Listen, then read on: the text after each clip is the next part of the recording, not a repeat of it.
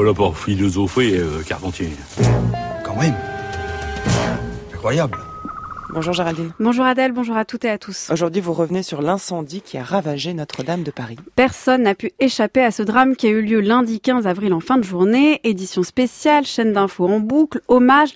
On a pu voir au fur et à mesure que le feu ravageait la cathédrale, la foule s'amassait un peu plus pour assister au désastre.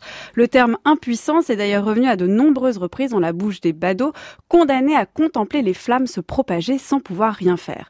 Mais au fond, que regardions-nous s'effondrer? Symbole mondial de la culture et de l'histoire française, témoin du sacre de Napoléon Ier, des rebondissements de la Révolution, de la libération de Paris ou des obsèques de François Mitterrand, c'est comme si un pan du monde s'effondrait concrètement sous nos yeux, résonnant étrangement avec les théories de collapsologie dans l'air du temps. Un énorme panache de fumée, visible pratiquement dans tout Paris. Notre-Dame est en feu.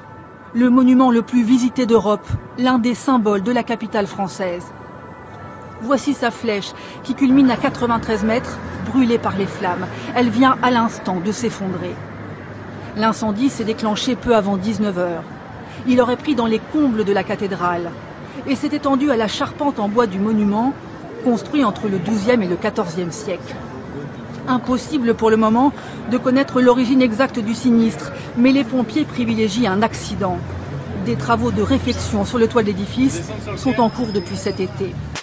À notre secours et comme hommage tout près, il y a eu bien entendu Victor Hugo et son chef-d'œuvre Notre-Dame de Paris qui a su en décrire chaque angle et chaque statue de sa base à son sommet. Mais il y avait aussi Gérard de Nerval et ses quelques vers qui auraient pu être ironiques.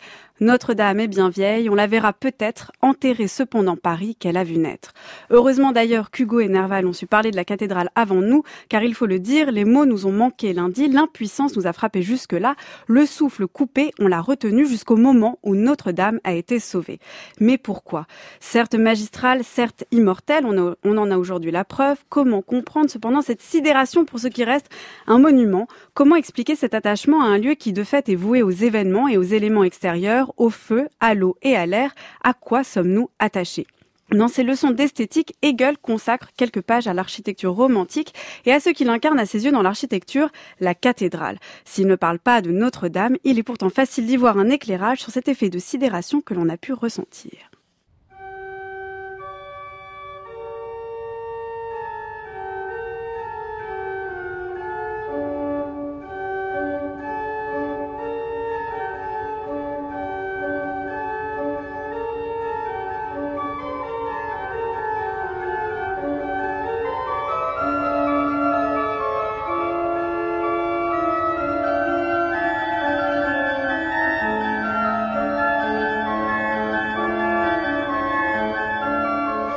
Avec la cathédrale, nous dit Hegel, l'impression que l'art doit chercher à produire est en opposition à cet aspect ouvert et serein du temple grec, d'abord celle du calme de l'âme, qui, détachée de la nature extérieure et du monde, se recueille en elle-même, ensuite celle d'une majesté sublime qui s'élève et s'élance au-delà des limites des sens. Si les édifices de l'architecture classique en général s'étendent horizontalement, le caractère opposé des églises chrétiennes consiste donc à s'élever du sol et à s'élancer dans les airs. Cet oubli du monde extérieur, des agitations et des intérêts de la vie, il doit être produit aussi par cet édifice fermé de toutes parts. Adieu donc les portiques ouverts, les galeries qui mettent en communication avec le monde et la vie extérieure. De même, la lumière du soleil est interceptée ou ses rayons ne pénètrent qu'obscurcis par les peintures des vitraux nécessaires pour compléter le parfait isolement du dehors. Ce dont l'homme a besoin, ce n'est pas de ce qui lui est donné par la nature extérieure, mais d'un monde fait par lui et pour lui seul approprié à sa méditation intérieure, à l'entretien de l'âme avec elle-même.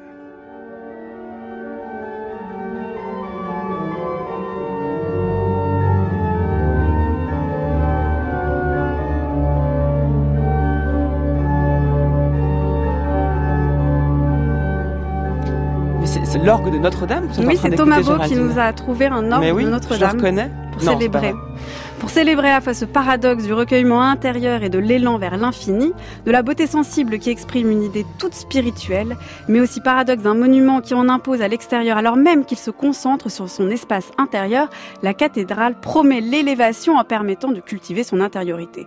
Si nous avons donc été touchés de plein fouet par la disparition de ces éléments extérieurs, c'est moins par peur peut-être de voir s'effondrer notre désir d'infini, mais plus par inquiétude d'assister impuissant à la dissolution de ce qui, comme le dit Hegel, enveloppe notre monde intérieur. Merci beaucoup Géraldine, votre chronique est à réécouter en ligne sur le site du journal de la philo.